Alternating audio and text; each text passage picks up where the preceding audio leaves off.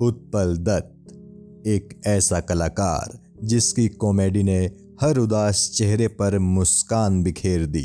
फ़िक्र मत कीजिए मैं किसी भाषण से आप लोगों को बोर नहीं करूँगा बल्कि सीधा उस काम पर आ जाऊँगा जिसलिए मुझे बुलाया गया है। एक ऐसा शानदार इंसान जिसने अपने आसपास के लोगों की ज़िंदगी संवारने के लिए अपना सब कुछ दांव पर लगा दिया। एक हाथ में छुरा दूसरे में पिस्तौल। पिस्तौल? और क्या? सीधे आकर छुरा मेरे पेट पर और पिस्तौल मेरे सर पर रख दिया। ये वो ज़बरदस्त शख्सियत थे जिन्हें फ़िल्म इंडस्ट्री के लोग मिस्टर हरफन मौला कहकर पुकारते थे। राजा महाराजा होता तो 21 तोपों की सलामी देता। मगर तोपे तो है नहीं और मैं एक रिटायर्ड कर्नल लेखन हो डायरेक्शन हो या फिर अभिनय हो हर काम को पूरे परफेक्शन से क्या करते थे उत्पल दत्त। अपना काम ये इतने ज़बरदस्त अंदाज में करते थे कि कई दफ़ा सरकारें तक इनसे घबरा जाती थी और इनके नाटकों को बैन कर देती थी। इन्हें जेल तक में डाला गया, लेकिन उत्पल दत्त कभी किसी ताकत के सामने नहीं झुके। किस्सा टीवी आज आपको महान उत्पल दत्त साहब की ज़िंदगी की कहानी बताएगा। बंगाल में पैदा हुए उत्पल दत्त साहब मनोरंजन जगत में कैसे आए और मनोरंजन जगत का इनका सफ़र कैसा रहा? ये सारी कहानी आज हम और आप जानेंगे। 29 मार्च उन्नीस सौ उनतीस को उत्पल दत्त का जन्म बंगाल के बरिसल में हुआ था। बरिसल अब बांग्लादेश का हिस्सा है। इनके पिता का नाम गिरिजा राजन दत्त था। स्कूली पढ़ाई शिलोंग के सेंट एडमंड स्कूल से पूरी करने के बाद उत्पल दत्त ने कलकत्ता के सेंट लॉरेंस हाई स्कूल से दसवीं पास की। इसके बाद कलकत्ता यूनिवर्सिटी के सेंट जेवियर्स कॉलेज से इंग्लिश लिटरेचर में इन्होंने ऑनर्स किया। कॉलेज के दिनों में ही उत्पल दत्त थिएटर की दुनिया से जुड़ गए थे। ये अंग्रेज़ी नाटक किया करते थे। साथ ही बंगाली नाट्यकला यात्रा में भी ये काफ़ी एक्टिव थे। उत्पल दत्त शेक्सपियर के नाटकों को खूब किया करते थे। ऐसे ही एक दिन उत्पल दत्त शेक्सपियर के किंग रिचर्ड थ्री नाटक में एक परफॉर्मेंस कर रहे थे। उस नाटक के दौरान ही इन पर नज़र पड़ी उस जमाने के दिग्गज थिएटर आर्टिस्ट जोफ्री कैंडल और उनकी पत्नी लॉरा कैंडल की।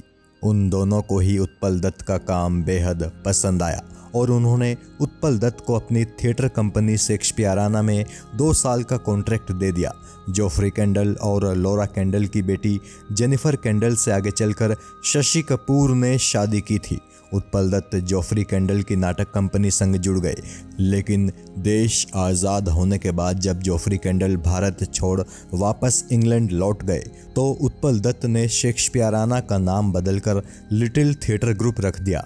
अगले तीन साल तक उत्पल दत्त अपनी इस नाटक कंपनी के ज़रिए दुनिया भर के मशहूर नाटककारों के नाटक परफॉर्म करते रहे और आखिरकार अपने कुछ साथियों के साथ मिलकर उत्पल दत्त ने इंडियन पीपल्स थिएटर एसोसिएशन यानी इप्टा की स्थापना की।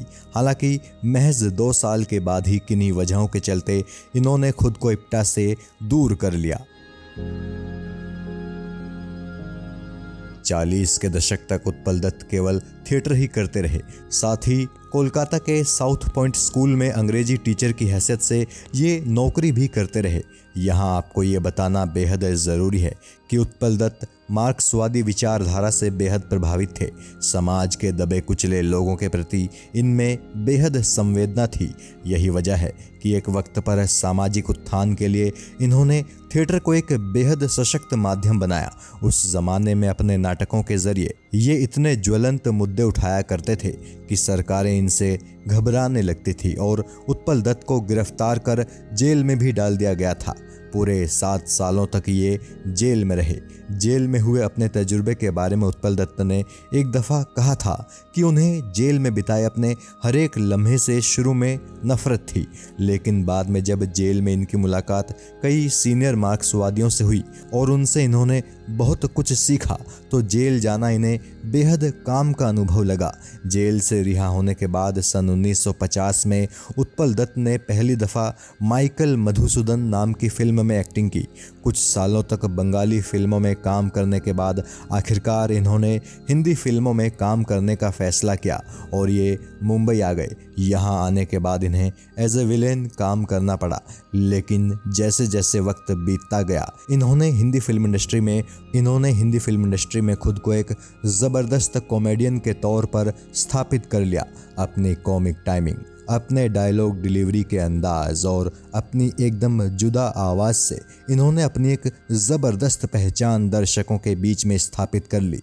कोई ये सोच भी नहीं सकता था कि ज़बरदस्त कॉमेडी करने वाला ये शख्स असल ज़िंदगी में एक बेहद संजीदा इंसान है और बहुत ही गंभीर और ज्वलंत मुद्दों पर नाटक लिखता है। उत्पल दत्त अपने दोस्तों से अक्सर कहा करते थे कि संगीत में तो केवल सात सुर होते हैं, लेकिन भगवान ने मेरे गले में जो वोकल कॉर्ड दी है, उसमें ढेर सारे सुर हैं। तभी मैं एक डायलॉग बोलते समय कई तरह की आवाज़ें निकाल पाता हूँ।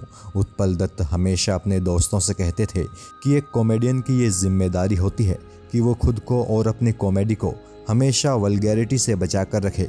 खुद अपनी फ़िल्मों में उत्पल दत्त साहब ने हमेशा इस बात का ध्यान रखा। उन्होंने हमेशा साफ़ सुथरी कॉमेडी ही की। उत्पल दत्त की निजी ज़िंदगी के बारे में बात करें तो साल 1960 में इन्होंने शोभा सेन के साथ शादी की थी। शोभा सेन कई नाटकों और फ़िल्मों में इनके साथ काम कर चुकी थी। उत्पल दत्त और शोभा सेन की एक ही बेटी है, जिनका नाम है विष्णुप्रिया। विष्णुप्रिया दिल्ली की जवाहरलाल यूनिवर्सिटी में थिएटर हिस्ट्री की प्रोफेसर हैं। बात अगर उत्पल दत्त को मिले अवार्ड्स के बारे में करें तो गोलमाल, नरम गरम और रंग बिरंगी के लिए इन्हें फ़िल्म फेयर बेस्ट कॉमेडियन का अवार्ड दिया गया था।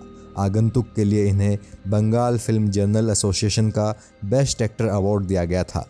भुवन शोम के लिए इन्हें बेस्ट एक्टर का नेशनल फ़िल्म अवार्ड दिया गया था। इसके अलावा थिएटर में इनके योगदान के लिए साल 1990 में संगीत नाटक अकेडमी फेलोशिप भी इन्हें दी गई थी।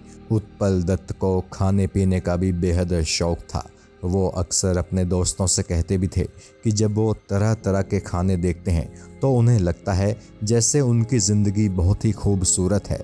उत्पल दत्त भारत के हर क्षेत्र का खाना पसंद करते थे। उन्हें मीठा खाना बेहद पसंद था। साथ ही तीखे और मिर्च से भरे खानों को भी वो खूब चाहते थे, लेकिन बेहिसाब खाने पीने की उनकी इस आदत ने आखिरकार उनके साथ दुश्मनी निकाल ही ली। ज़िंदगी के आखिरी दिनों में उत्पल दत्त बहुत ज़्यादा बीमार हो गए थे। कई बीमारियों ने उनके शरीर को अपनी चपेट में ले लिया था। खाने पीने की अनियमित आदतों का सबसे बुरा असर उनकी किडनियों पर पड़ा था।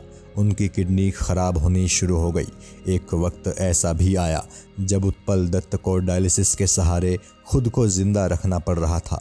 वक्त जैसे जैसे गुजर रहा था, ज़िंदगी भी वैसे वैसे उत्पल दत्त से दूर जा रही थी। 19 अगस्त उन्नीस सौ तिरानबे को कोलकाता के S S K M hospital से डायलिसिस कराकर उत्पल दत्त घर आए ही थे कि इन्हें एक बहुत तेज़ दिल का दौरा पड़ा और उत्पल दत्त की आत्मा इनके शरीर का साथ छोड़ गई। फ़िल्म इंडस्ट्री सहित देश भर में उनके चाहने वाले अफसोस में डूब गए। उत्पल दत्त तो अब इस दुनिया में नहीं है, लेकिन उनकी फ़िल्में हमेशा उन्हें इस दुनिया में ज़िंदा रखेंगी। उत्पल दत्त को किस्सा टीवी नमन करता है। जय हिंद।